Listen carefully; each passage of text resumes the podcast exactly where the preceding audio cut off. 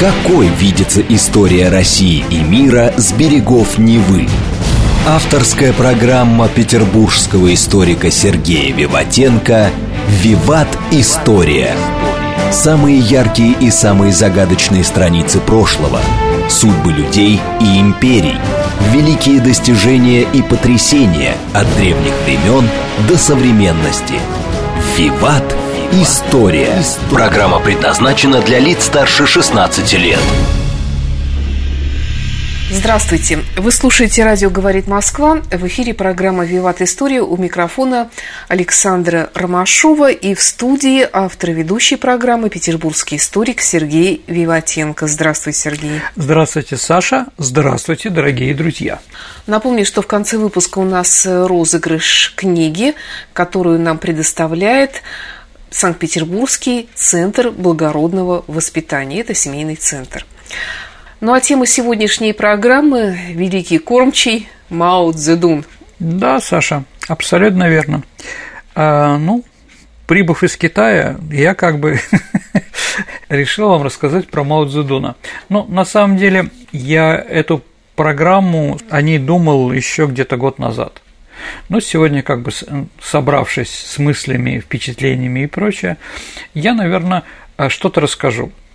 Ну, может быть, это будут не сильно биографические вещи, а какие-то такие там ситуационные и психологические. Но я думаю, что посмотрим. Хочу, чтобы вам было интересно. Ну, первое, что надо сказать, Саша, как все люди, чья энергия и деятельность привели к грандиозным последствиям, что неоспоримо про Мао Цзэдуна, Великий Кормчий в ракурсе его основной деятельности политика воспринимается крайне неоднозначно. Да. Ну, как Сталин и как Троцкий или как другие люди тоже, да. Ну, давайте немножко о нем поговорим. Сначала, наверное, о детстве, юности и там все остальное.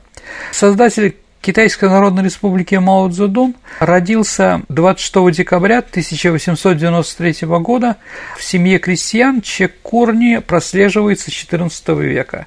Родился он в селении Шаушань, которое находится в Хунане это на юге Китая, а, наверное, где-то 500 э, километров от эм, Хайнаня, ну, остров туристический, куда у нас все ездят отдыхать. То есть тогда ближе к Вьетнаму, но не на берегу моря. То есть это такая вот провинция южная, да. Как я уже сказал, Мау семи с корнями. Как говорят в Китае, так как он семи с корнями, поэтому он мог читать и думать о будущем Китая. Это что, такая традиция? Ну, они считают, что да. Но у нас же тоже есть понятие бомжир или бомж, да, человек без корней, да, но человек, знающий свою семью, знающий биографию, даже не самый богатый и грамотный, он может анализировать и что-то дать стране. Его отец был Мао Ичан, 1870 года рождения, был человеком очень строгим, убежденным конфуцианством и обладал железным характером. Это мы можем узнать из исследований о жизни Мао Цзэдуна, в том числе и его слова об отце тоже достаточно известны. Ичан был единственным сыном своих родителей. Его отец, дед Мао Цзэдуна, был очень беден. Всю жизнь прожил в страшной нищете и после смерти не оставил своему сыну ничего, кроме долгов. Чтобы исправить ситуацию, Ичан пошел в армию за два года службы путем гигантской бережливости, как пишут китайские источники, ему удалось накопить некую сумму денег. На эти деньги он выкупил часть земли, которая когда-то принадлежала его отцу, и стал на ней работать, не жалея себя. Также он стал скупать зерно у соседей и продавать его в городе, где цены были выше. Заработанные средства он стал давать в долг под проценты, и так, шаг за шагом, Ему удалось не только вырваться из бедственного положения, но и стать со временем достаточно состоятельным человеком. То есть отец Мао Цзэдуна тоже слепил себя сам. А отец этот Мао Чан всю жизнь говорил своим детям, что бедность – это не результат того, что вы слишком много едите или слишком много тратите. Бедность, Саша, проистекает из неспособности заниматься математикой. Тот, кто умеет считать, будет иметь достаточно средств к существованию. Тот, кто не умеет, промотает даже золотые горы.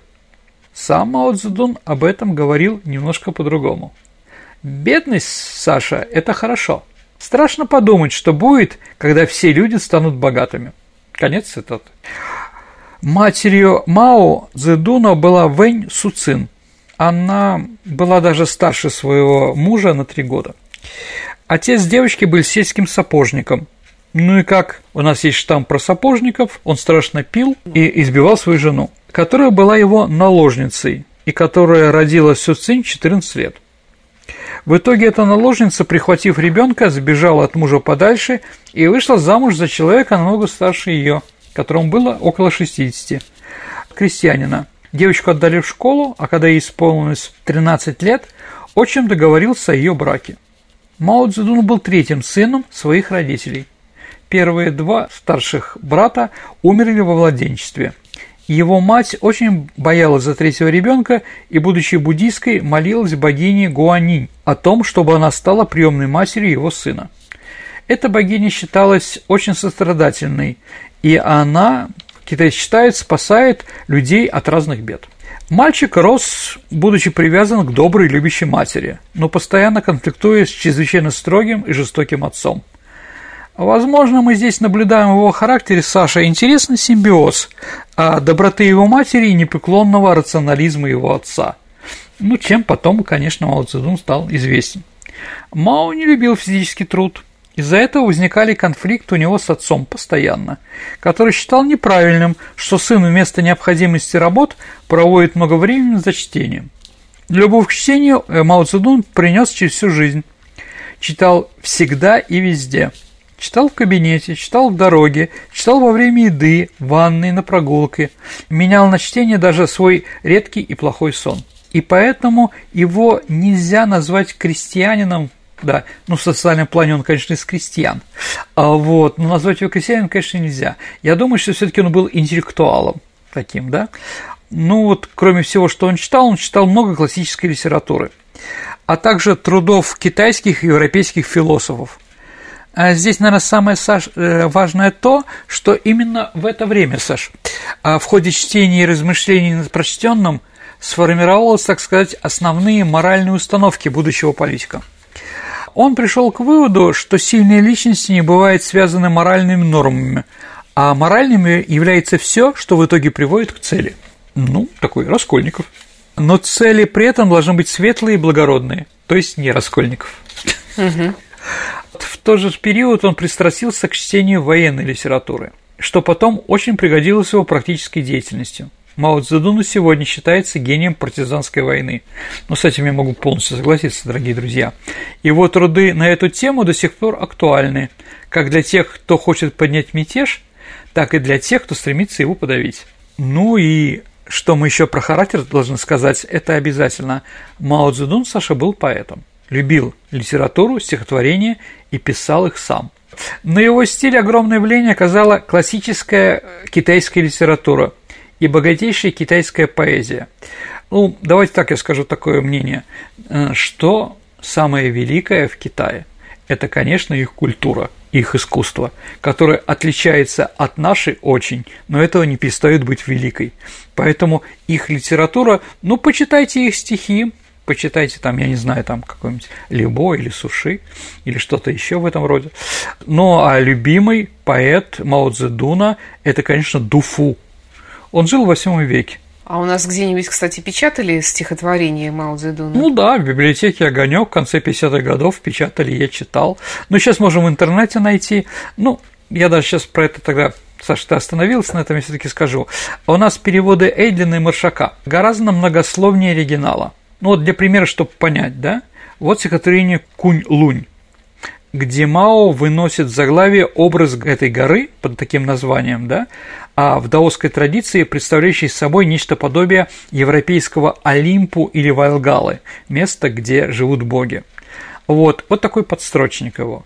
Ну, я считаю, что по подстрочнику лучше понять, кто такой поэт, потому что все таки наверное, Эйдлин и Маршак, или, я не знаю, там, Тарковский, Арсений, да, они все-таки в первую очередь поэты, чем переводчики. Итак, пересекая пустоту по горизонту, явился в мир смутно различимый кунлунь, просматривается до предела человеческой весны. Взлетели три миллиона нефритовых драконов, сболтали в ступе неба, насквозь пронизанное морозом. В летний день он растаял, реки переполнились водой, люди стали рыбами и черепахами. Тысяча осенних подвигов и преступлений. Кто из людей прежде мог говорить об этом? А теперь я обращаюсь к Кунлуню. Надо ли столько высоты? Надо ли так много снега? Оперевшись на небо, вытянуть из ножен драгоценный меч и теперь раскроить все это на три куска. Один кусок останется Европе, один подарит Америке и один вернуть Китаю, там или восточной стране, как он написал. В великом мире равенства и спокойствия на весь мир земной шар хватит и жара, и холода. Вот такое вот стихотворение, да? Прочертив небосвод, стал многоучий лунь, Он от мира людского ушел к вышине. Наблюдая оттуда и жизни земной, Это взвился драконов нефритовый рой. Белым снегом закрылись небеса, Все живущие стужей пронизано ледяной, Летом тает его снега, Рвутся реки из берегов, превращая людей в рыб, черепах, сметенных волной. Вековым злодеянием и дурным делам кто из смертных осмелится быть судьей? Ну, вот такой вот перевод. Давайте я прочитаю любимое мое стихотворение Мао Цзэдуна. Называется он «Липаншанский хребет» и написан во время партизанской войны. Высоко в небесах перелетные гуси покоряют призывом пространства свои. Если сдаться препятствиям, если ты струсил, человеком Китая себя не зови. Половина Отечества пройдена нами, впереди возвышается древний хребет. Водрузить предстоит нам победное знамя, и иного решения попросту нет. Повинуясь зову хребта и закону, свяжем лапой веревкой седому дракону. Слушай, а что там с драконами-то у них? Драконами? Драконы – это часть бытия Китая, да. А, кстати, Саша, извините, дорогие друзья, если я ничего так скажу. Знаете, что крыши китайских домов, они такие покатые угу. с этим. Знаете ли чего, Саша, ну, это? чтобы драконы катались. Правильно, все правильно. Вот для этого и существует. Слушай, а что, драконы правда жили в Китае? По-моему, они и сейчас там живут. Окей, давайте вернемся к Мао Цзэдуну. Мао Цзэдун Саша получил классическое китайское образование, и оно предполагает разностороннее развитие талантов в человеке. Один из традиционных талантов у великого кормчего был талант, ну, поэзии мы уже говорили, а второй – каллиграфа. Китайская каллиграфия ну, это действительно, Саша, это особый вид искусства, считающий в себе и эстетическую, и философские стороны. Две тысячи лет китайские ученые и писатели были ее ценителями и, важно, практиками. Образованный человек в Китае всегда был и есть ценитель каллиграфии. Даже сегодня образцы этого высокого искусства Китая – один из видов выгодных и надежных инвестиций для богатых людей. То есть они покупают эти каллиграфические, нарисованные на бумаге, такой длинной, да, какие-то фразы. Так вот, Саша, Мао Цзэдун был великим каллиграфом. Его работы прекрасны для тех, кто понимает это. Он создал собственный стиль, который сегодня после смерти очень популярен в Китае – даже проводятся конкурсы по полиграфии в стиле Мао. Сергей, а где он учился? Как я поняла, он же был из такой семьи довольно простой. Ну да, он обучался в Дюньшанской начальной школе высшей ступени. Ну, наверное, среднее образование. В школе Мао был встречен враждебно. Остальных учеников раздражала его внешность. А что-то в нем было такого? У него был рост 1 метр 77 сантиметров. Для южанина это очень много. Угу. Там как бы люди более приземистые, скажем так, да. Поэтому, да, это немножко бесило их.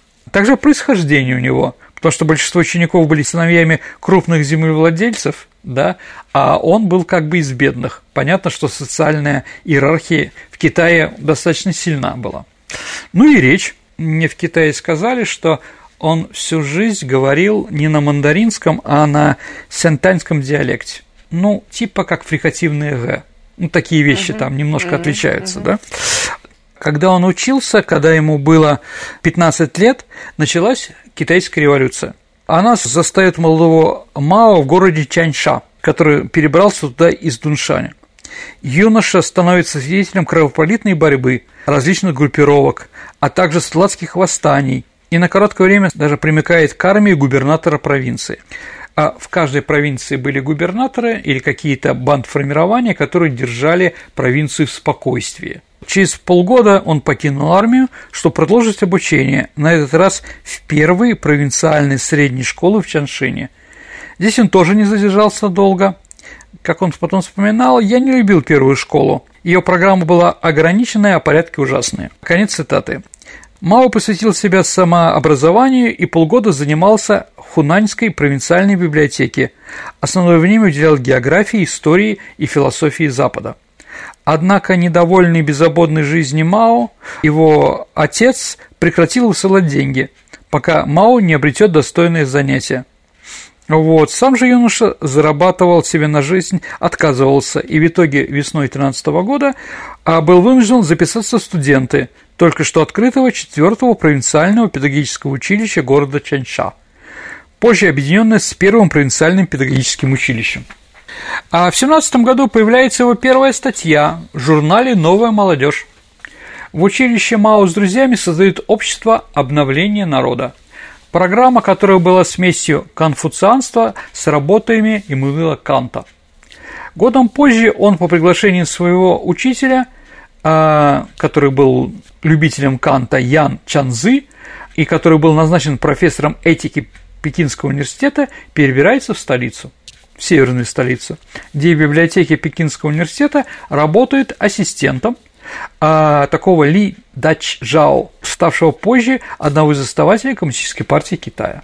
В Пекине Мао в числе прочих китайских студентов представилась возможность отправиться на обучение во Францию, к чему он готовился, но впоследствии этим шансом юноша так и не воспользовался. Среди многих причин была нелюбовь к физическому труду – которым надо было подрабатывать во Франции, и трудности в изучении иностранных языков.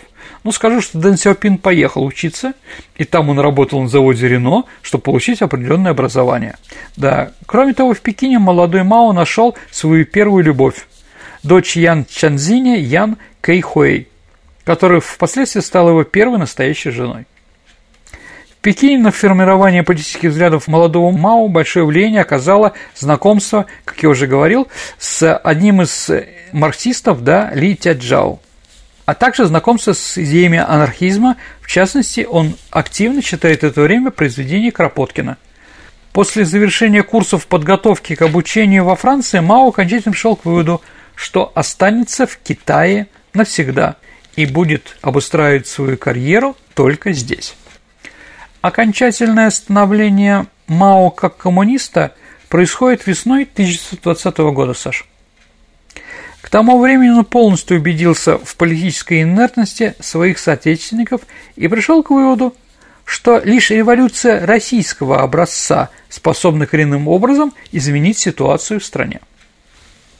Встав на стороне большевиков, Мао продолжил подпольную деятельность, теперь направлена на распространение марксизма ленинского толка.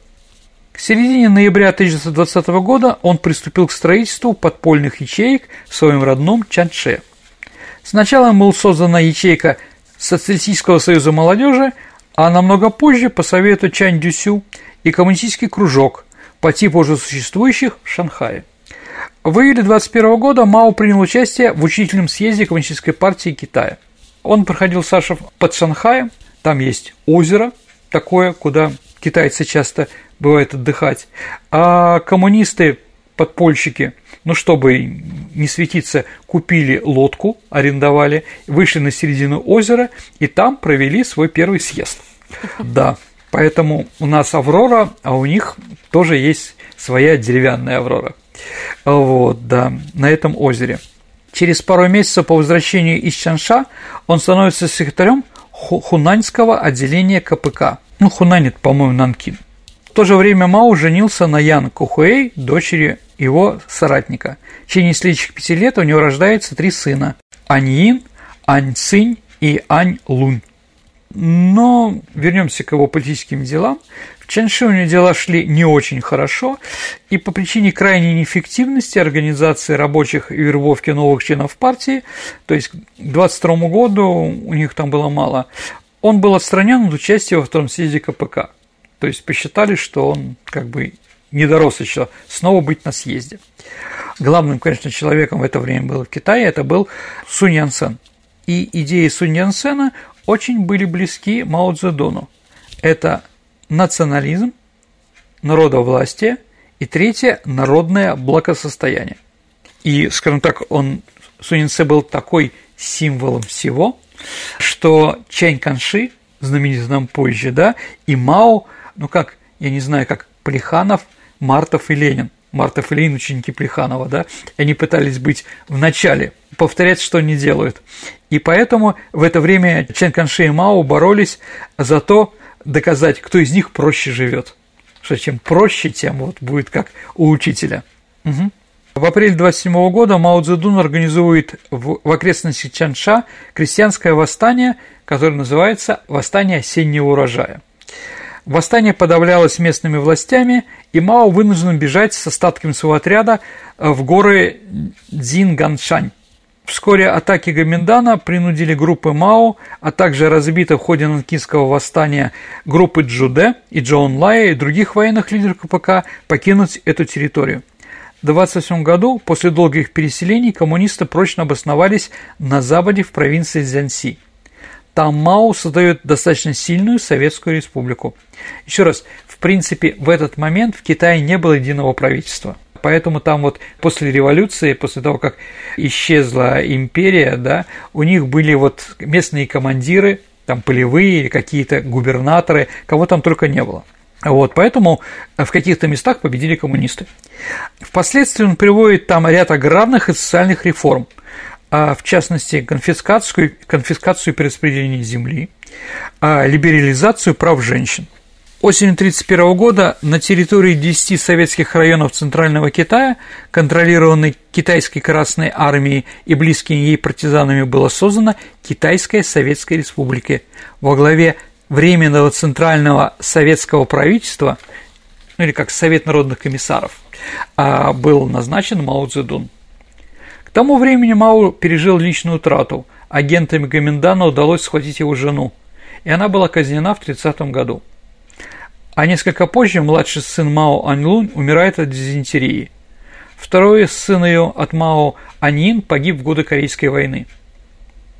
В 1934 году партия принимает решение уклониться от открытого столкновения с Гаминданом Чайканши путем броска на север, через труднопроходимые горные районы. Ну, скажем так, там считалось, что легче организовать сопротивление врагу, но и рядом Советский Союз, который мог помогать близко. Да? Если мы помним фильм «Офицеры», товарищ Ван, которого играет Лановой, да, а об этом, скажем так, есть определенные, скажем так, намеки. Столкнувшись с намного превосходящими их по численности националистическими силами Чайканши, около 100 тысяч китайских бойцов под руководством Мао начали в 1934-м знаменитый Великий поход в направлении на северо-запад. А что значит Великий поход? Что ну, давайте так. А в Китае очень популярно называть многое и разное в честь китайской стены Великой и честь Великого похода. Поэтому там может быть от тушенки до чего угодно, где ты с этим сталкивался, до ракеты, которые у нас как союзы восхода, да, у них великий поход. Итак, они ушли на северо-запад, в обход центра. Великий поход был 6 тысяч километров. Более года они вели постоянные бои на протяжении всего пути, что явилось беспрецедентным подвигом и превратило Мао в неоспоримого лидера партии революции в Китае.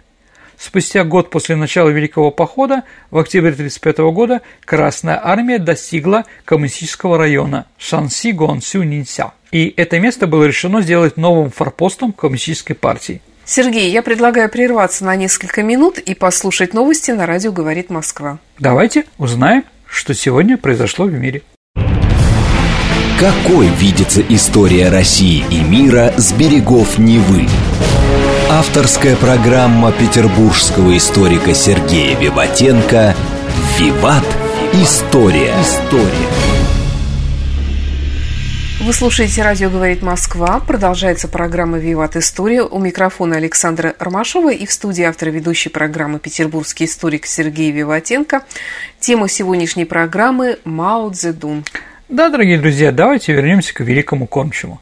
В ходе Великого похода во время военных действий из-за эпидемии, несчастных случаев в горах, болотах, также и дезертирства коммунисты, которые стартовали, потеряли 90% всего личного состава, которые покинули этот Дзянси. Тем не менее, им удалось быстро восстановить свои силы. К тому времени еще Саша главной целью партии стала борьба с усилившейся Японией, которые закрепились в Манчжурии и в провинции Шандун. Это около Желтого моря. Да. В 1937 году Мао Цзэдун призывал создать Великую Китайскую стену единого антияпонского национального фронта. Революция, говорил Мао Цзэдун, это не встреча за обедом, не сочинение эссе, не написание картины, не вышивание.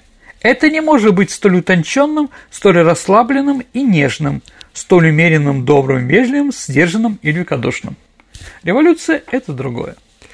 А Мао изучил классику западной философии и, конечно же, марксизм. И на основе марксизма-ленизма а, некоторых аспектов традиционной китайской философии и не в последнюю очередь собственного опыта и своих идей, Мао удается с помощью личного секретаря Чен Бода а, создать и теоретически обосновать новое направление марксизма, ну, которое называется маоизм. А маоизм задумался как более прагматичная форма марксизма, которая была бы более приспособлена китайским реалиям того времени. Ну, дорогие друзья, скажем, одно из таких же направлений, как маоизм, ленинизм, это построить социализм в нашей стране, с нашими реалиями, которые, конечно, с Китаем различные. А какие главные особенности развития? Ну, давайте так, маоизм, да? Однозначная ориентировка на крестьянство, а не на пролетариат потому что пролетариата было в Китае мало. Угу. Да? Поэтому крестьянин главный революционер. Но также, наверное, а, ну, великоханьский, хань – это китайцы, да, такой национализм. Да, он тоже играл свою роль. В 1945 году Мао Цзэдун, видимо, из соображения борьбы с сепаратизмом из пяти существующих до этого сделал один часовой пояс. Да. Но это тоже, наверное, говорит о таком, да? Сегодня, расположенный в пятичасовых поясах, Китай живет по единому пекинскому времени. Всем известно, что Пекин, да, это главный центр и прочее. А что дала победа Мао Цзэдуна китайскому народу? И коммунистической партии, ну, Саша. да, конечно.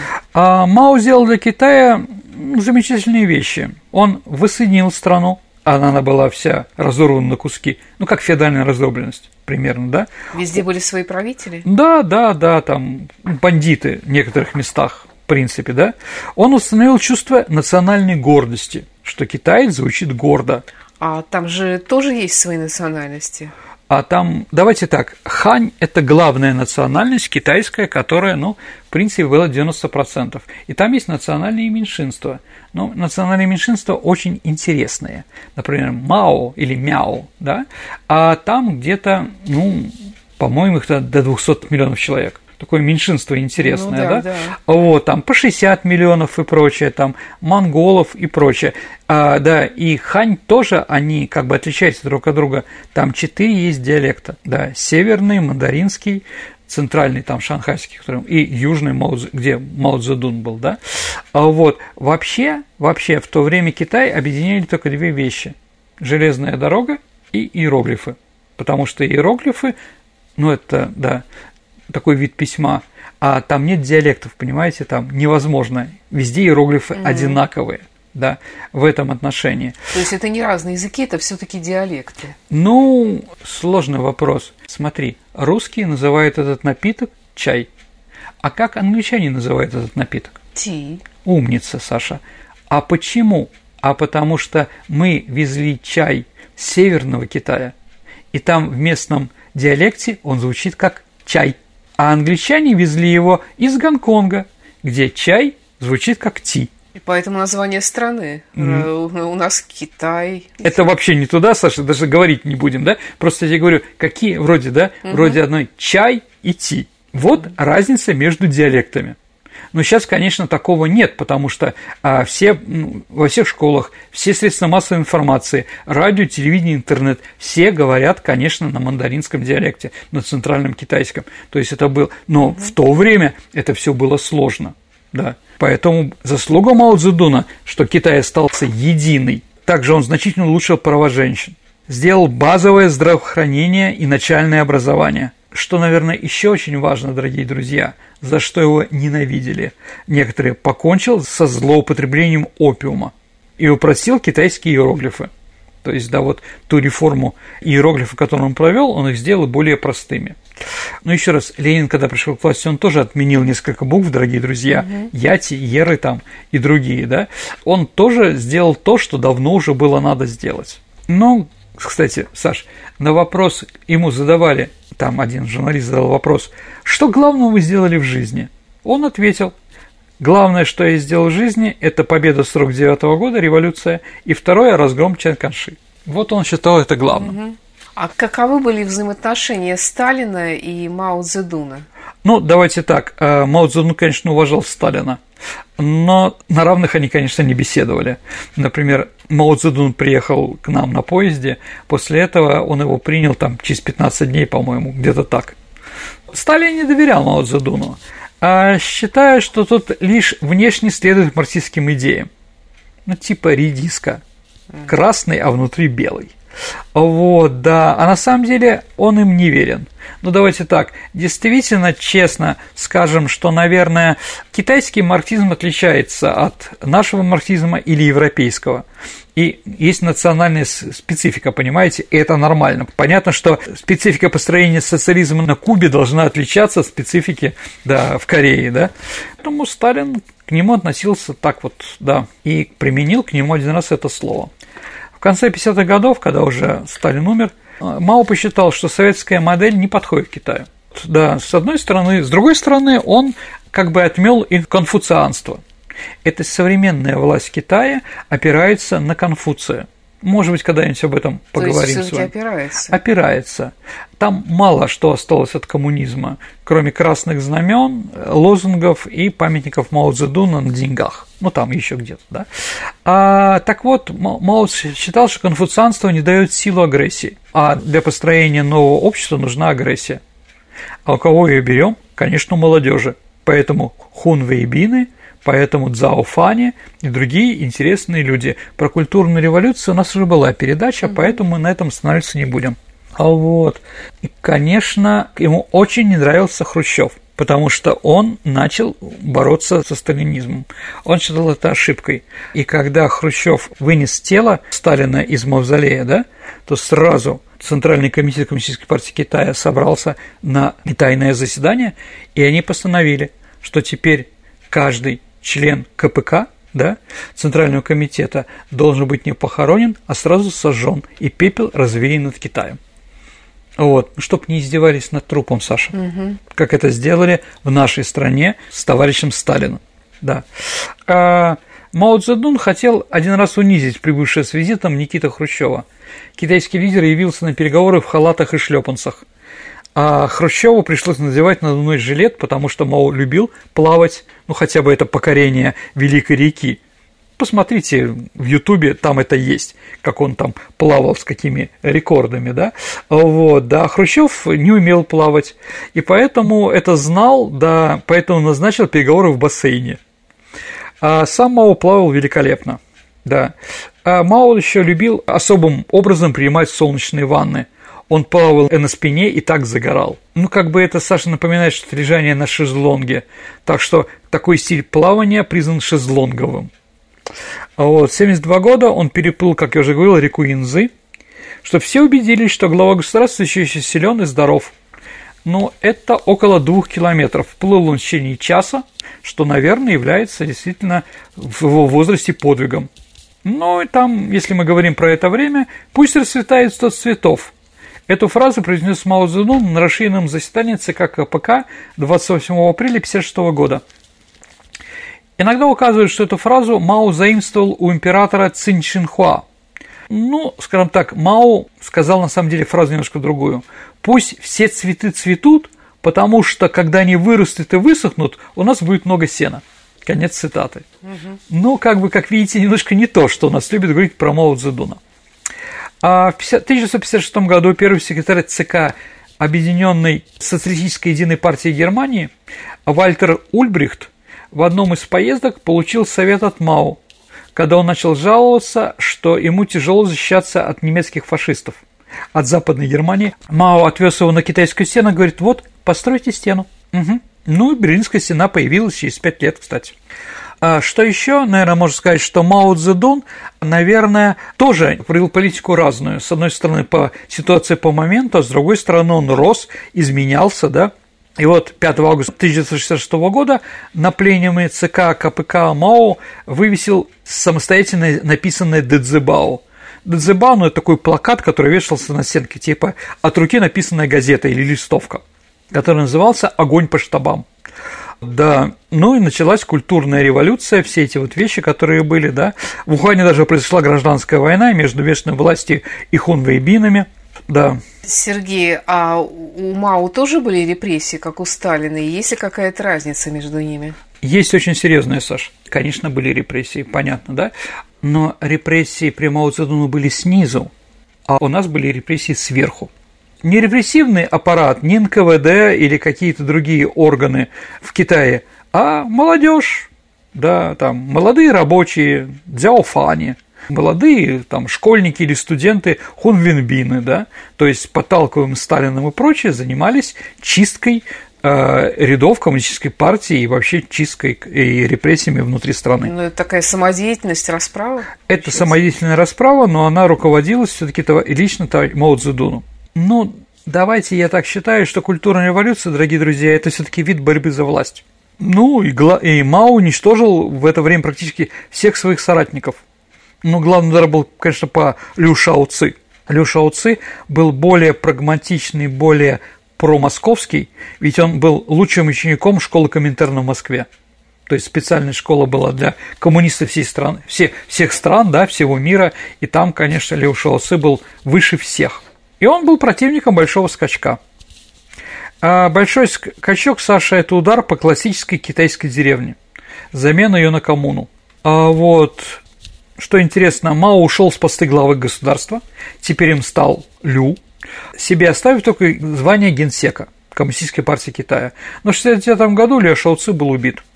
А первый Дэцзебао о начале вот этой чистки то есть Дадзебао переводится как «большие иероглифы», появились весной 1966 года на философском факультете э, Пекинского университета.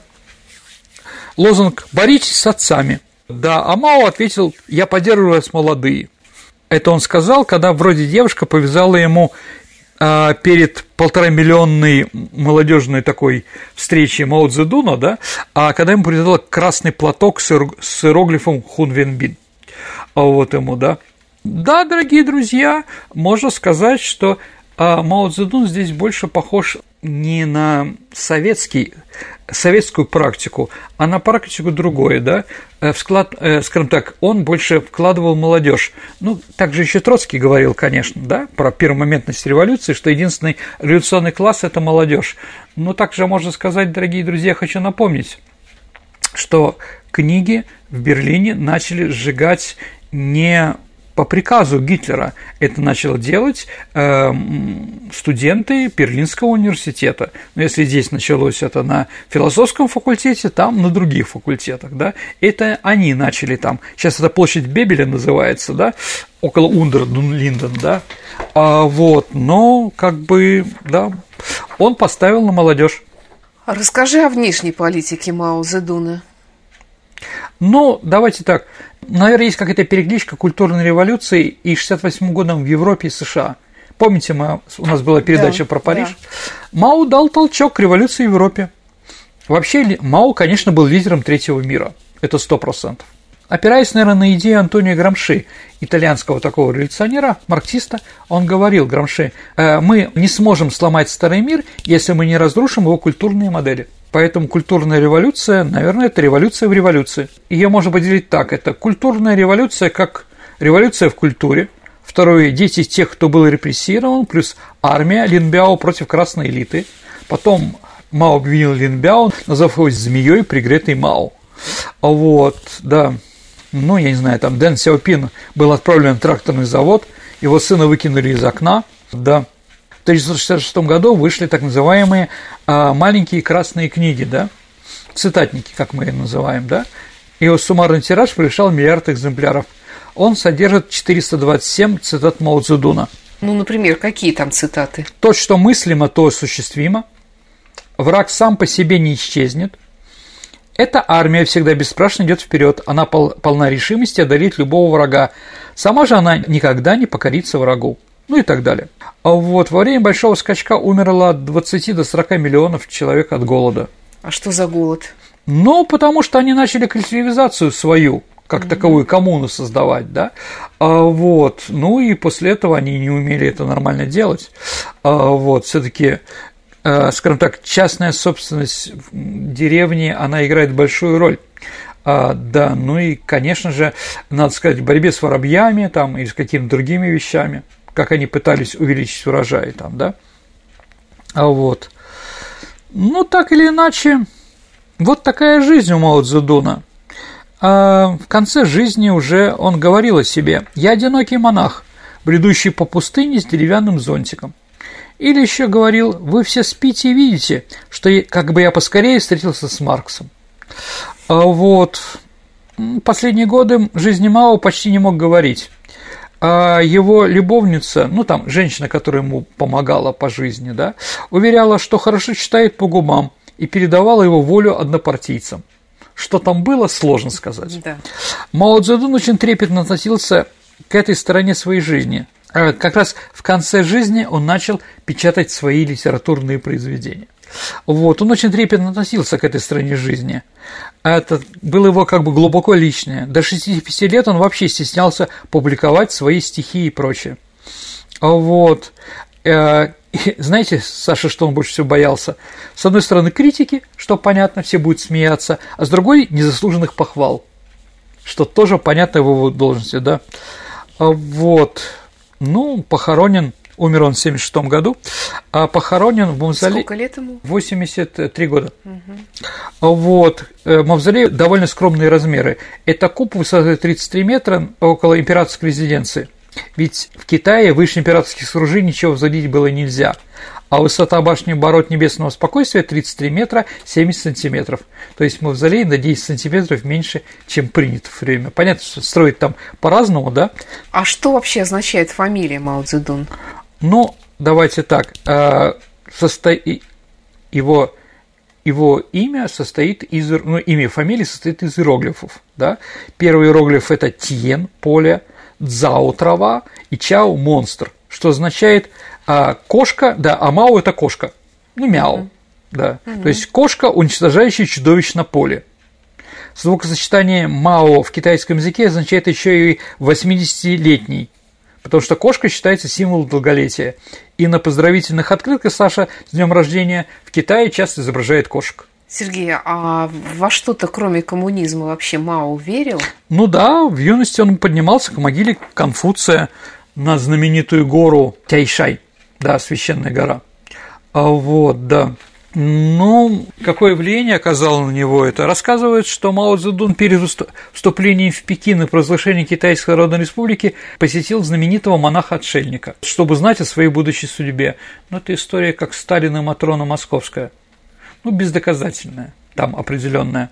И в ответ мудрец назвал ему четыре цифры – 83-41, смысл которых, да, открылся только после смерти Мао – и что они означали его возрасте? Мао прожил 83 года, из них 41 год возглавлял коммунистическую партию. Угу. Вот, но, вы знаете, не хочу никого обижать, а, в Абхазии есть такое поле сакральное для абхазов, называется Лыхны. И там есть дерево, которая иногда что-то говорит. Ну, при помощи ветра и прочее она там начинает скрипеть или прочее, и некоторые это отчитываются. И вот в 29 году руководитель Абхазии Лакоба заявил, что наше знаменитое дерево говорит теперь слово «колхоз». Ну вот так, да, вот, то есть они как-то услышали слово колхоз. Вот, да, и когда, ну, что-то как-то работало с цифрами 83-41, да, потом нашли, что-то в жизни. Угу. Мао уж с этим связано. Сергей, как сейчас относится к памяти Мао Цзэдуна? Ну, особенности восточной культуры позволили представителю Мао оставить свой след еще одним способом, да, ну, как бы везде памятники ему, везде, скажем так, на главной площади Синьмэнь большой его портрет, да. Я уже сказал, Саша, он, например, был знаменитым каллиографом да, то есть он любил каллиграфию, давайте так, да, и поэтому а железнодорожный вокзал в Пекине написан как раз рукой Мао Цзэдуна. Самолеты компании Air China, который летает, там же что-то написано, да, написано как раз тоже рукой Мао Цзэдуна, да, ну и шапка газеты Джеймин Жибао тоже написана графическим стилем Мао Цзэдуна. да.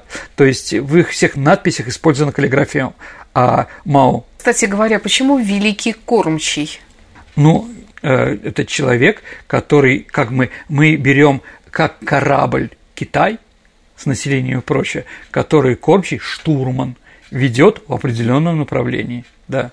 Молодые капитаны поведут наш караван, да. В Китае сейчас говорят, что Мао Цзэдун 70% хорошего, 30% плохого. Ну, там более жестко говорят про 30, да, но неважно. А на самом деле это очень хорошо, Саша. У нас же так про Сталина не говорили. У нас просто сразу его свергли да. и сказали, он плохой во всем. И сейчас поэтому у нас и споры это ведут в обществе, да, потому что нету четкой позиции. Надо действительно четко сказать, Сталин сделал то-то хорошее, победил Гитлера, например, индустриализацию провел или еще что-то, да, и что-то плохое. И тогда, может быть, у нас станет все на свои места. Потому что, да, ну, это сложно. В Китае нашли, как это выход, да, сегодняшний, да, и лозунг «Мао Вань Вань Суй» 10 тысяч раз по 10 тысяч лет председателю Мао он достаточно известен и популярен. Да, Мао уничтожил частную собственность, раскулачил богатых крестьян, но он объединил Китай, научил читать страну, где 93% населения до 49 года были неграмотны, увеличил число фабрик 10 раз, как там мне сказали, вот вы, сэр, отказались от идеи Ленина, постановили, что годы его власти были кровавые и чудовищные, а у нас начались споры между сторонниками и противниками этой точки зрения, и у вас начались споры, а Китай не хочет потрясений. Поэтому мы не будем говорить о Мао Цзэдуне ни хорошее, ни плохое. Да. Вот, наверное, все, что я хотел сегодня сказать вам, дорогие друзья, про Мао Цзэдуна. Как видите, я мало сказал о его биографии, а мало действия. Ну, еще раз, как бы по-китайски. Про все или не про ничего. Спасибо, Сергей, за интересный рассказ. Ну а теперь настало время для нашей исторической викторины, в которой мы разыгрываем книги, которые нам предоставляет Санкт-Петербургский семейный центр благородного воспитания. Итак, Саша, в прошлый раз у нас была передача про молодую гвардию. Угу. А, вот. И вопрос был такой. В марте 2014 года под Реймсом, это Шампань, отличился полковник Скобелев – остановил определенное воинское подразделение французской армии. Как оно называлось? Оно называлось «Молодая гвардия». Mm. Да. Итак, Саша, есть ли у нас победители? Да. Э, первый правильный ответ прислала Алевтина Болгова. Поздравляю Алевтину с хорошей книжкой. Ну а теперь новый вопрос. А приезжающие в Китай туристам, ну, как бы представители тех, кто встречается с делегацией и прочее, а, говорят всегда одну фразу. Мы вам советуем щупать Мао за воротник, иначе вы будете жертвами. Внимание, вопрос, а жертвами кого? Ваши ответы отправляйте на наш электронный адрес радио Виват собака mail.ru либо через наше сообщество ВКонтакте вы можете в личном сообщении отправить ваш вариант ответа Сергею Виватенко или мне, Александре Ромашовой. Мы оба в этом сообществе есть, нас там легко найти. На сегодня все. Это была программа «Виват История». Спасибо за внимание. До встречи в эфире. До свидания, дорогие друзья. Берегите себя. До встречи в эфире.